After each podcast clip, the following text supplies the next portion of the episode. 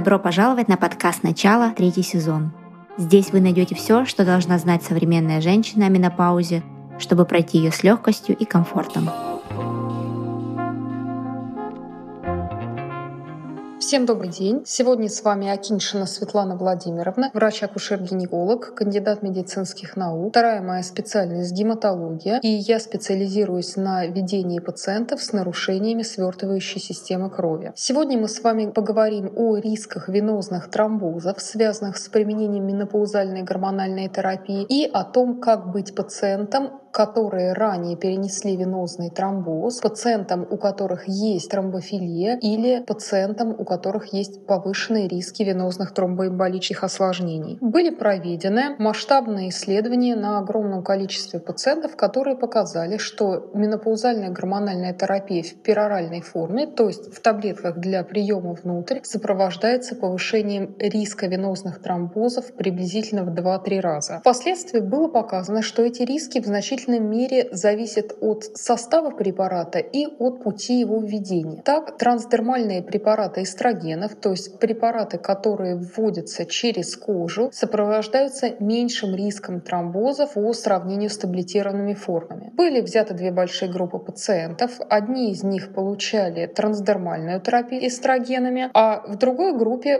применялась плацебо. Так вот, различий между группами в параметрах свертывающей системы крови выявлено не было этого. И на сегодняшний день мы отдаем предпочтение трансдермальным формам эстрогенов у пациентов, у которых нельзя применять препараты для приема внутрь или у которых препараты для приема внутрь сопряжены с повышенным риском. Например, мы можем применять трансдермальные формы эстрогенов. Ну, в нашей стране это такие препараты, например, как Дивигель или Истражель у пациентов с высоким индексом массы тела, с нарушениями липидного обмена, с артериальной гипертензией, с повышенным риском риском тромбозов и с нарушениями свертывающей системы крови, у курящих пациентов, у пациентов с мигренью, а также у пациентов с заболеваниями печени, поджелудочной железы и с желчнокаменной болезнью. Вторым компонентом, который входит в состав препаратов для менопаузальной гормональной терапии, помимо эстрогена, является гистоген. Гистогены необходимы всегда, если у женщины не удалена матка. Именно они обеспечивают защиту эндометрия, то есть защиту женщины от рака эндометрия, который может развиться на фоне применения чисто эстрогенных препаратов. Так вот, оказалось, что микронизированный прогестерон, он продается в России под торговым наименованием Утрожестан, обладает меньшим риском с точки зрения тромбозов по сравнению с таким, например, синтетическим гистогеном, как медроксипрогестерон ацетат, который использовался в самых крупных исследованиях по менопаузальной гормональной терапии. То есть на сегодняшний день сочетание трансдермальной нормальной терапии с микронизированным прогестероном выглядит более благоприятным с точки зрения тромботических рисков по сравнению с таблетированной терапией. Что касается гормональной внутриматочной системы Мирена, то этот препарат характеризуется очень хорошим профилем безопасности с точки зрения венозных тромбозов. Так было проведено очень большое исследование, в котором Мирена применялась у пациенток из группы высокого риска по развитию тромбозов. Это были пациентки с системной красной волчанкой, с ожирением, курящие, с мигренью,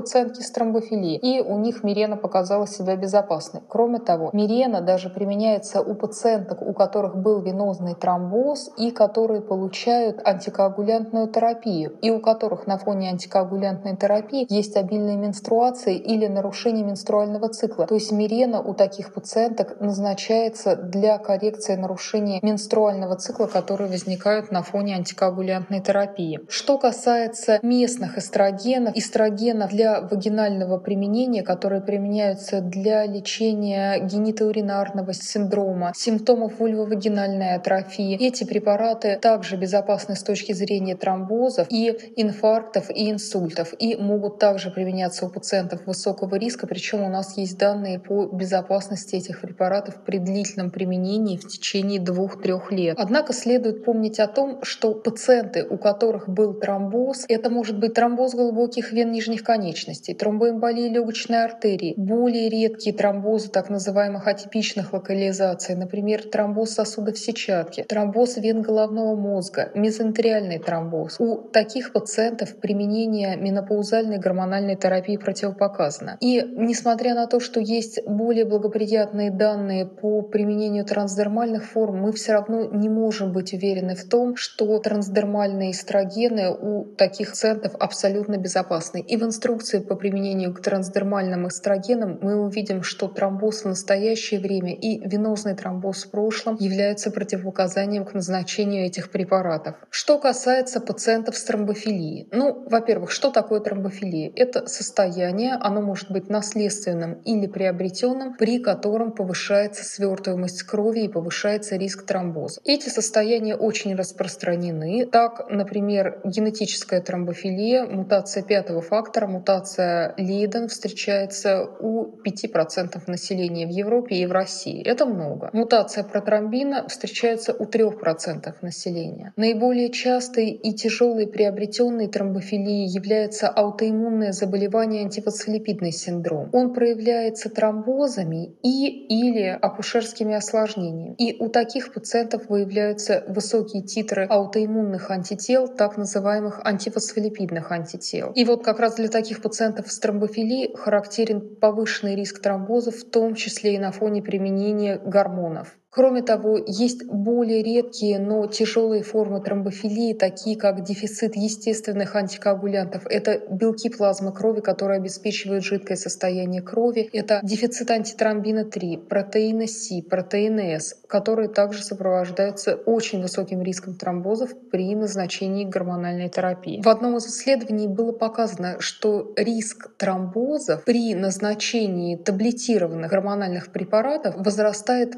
в 25 раз. Но если мы назначаем трансдермальную гормональную терапию у пациенток с тромбофилией, то у них риск тромбоза по сравнению с общей популяцией повышался примерно в 4 раза, что сопоставимо с пациентами с тромбофилией, которые не получали никакую гормональную терапию. Однако, опять-таки, как и в случае с пациентами, у которых ранее уже был венозный тромбоз, мы не можем до конца быть уверенными, что трансдермальная терапия эстрогенами будет у пациентов с тромбофилией тромбофилии безопасно. Поэтому, опять-таки, разные виды тромбофилии бывают в разной степени ограничениями и противопоказаниями к применению менопаузальной гормональной терапии. Как заподозрить тромбофилию? Ну, во-первых, нужно вспомнить про своих родственников. Это очень просто, но об этом часто забывают и врачи, и пациенты. Надо вспомнить папу, маму, братьев, сестер и детей. Были ли у них случаи ранних тромбозов до 50, до 55 лет? Не было ли случаев ранних сердечно-сосудистых заболеваний или внезапных смертей от сердечно-сосудистых причин? Надо также вспомнить свою акушерскую историю. Были ли такие тяжелые осложнения беременности, как гибели плода на поздних сроках? Как повторные потери беременности на ранних сроках. Обратите внимание, потеря беременности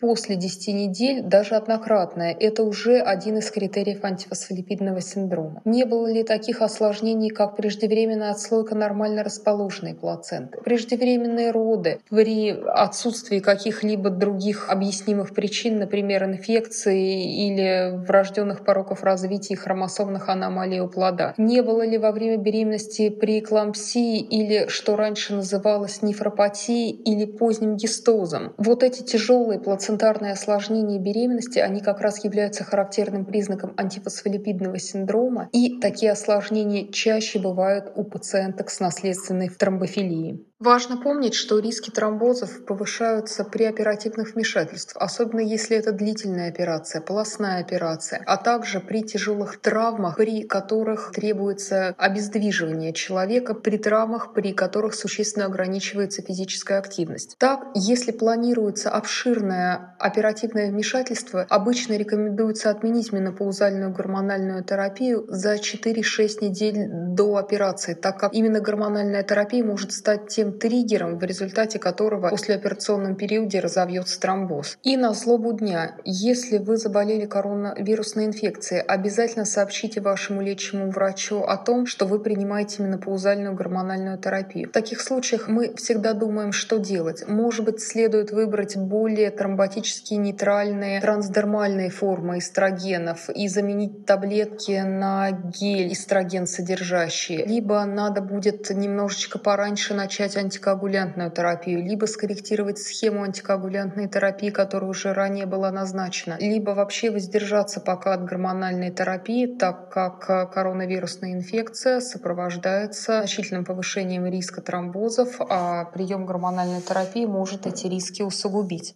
Так все же, как быть пациентам, у которых был в прошлом венозный тромбоз, и пациентам с тромбофилиями, которые действительно нуждаются в менопаузальной гормональной терапии, у которых есть выраженные климактерические симптомы? Каждый раз мы принимаем решение индивидуально, и все такие пациентки должны обратиться к кардиологу и к гематологу для того, чтобы оценить риски и подобрать какие-то безопасные варианты. Что мы можем в этом случае предложить? Ну, попробовать начать с альтернативы альтернативных негормональных препаратов. Если это не помогает и действительно требуется гормональная терапия, можно попробовать использовать гормональную терапию в самых-самых минимальных дозах только трансдермальные формы на минимально короткие сроки, пока не будут ликвидированы самые тяжелые симптомы, и подумать о том, чтобы прикрыть эту терапию препаратами, которые разжижают кровь, чтобы прикрыть эту терапию антикоагулянтной терапией. Ну, это каждый раз сложный индивидуальный подбор терапии, который должен осуществлять гематолог. Поэтому, уважаемые слушатели, если вы используете или планируете использовать менопаузальную гормональную терапию, и вы заметили за собой те факторы риска, о которых мы сейчас с вами говорили, следует обратиться не только к акушеру-гинекологу, но и к гематологу. С вами была акушер-гинеколог, гематолог, гемостазиолог, кандидат медицинских наук Акиншина Светлана Владимировна. Всем хорошего дня!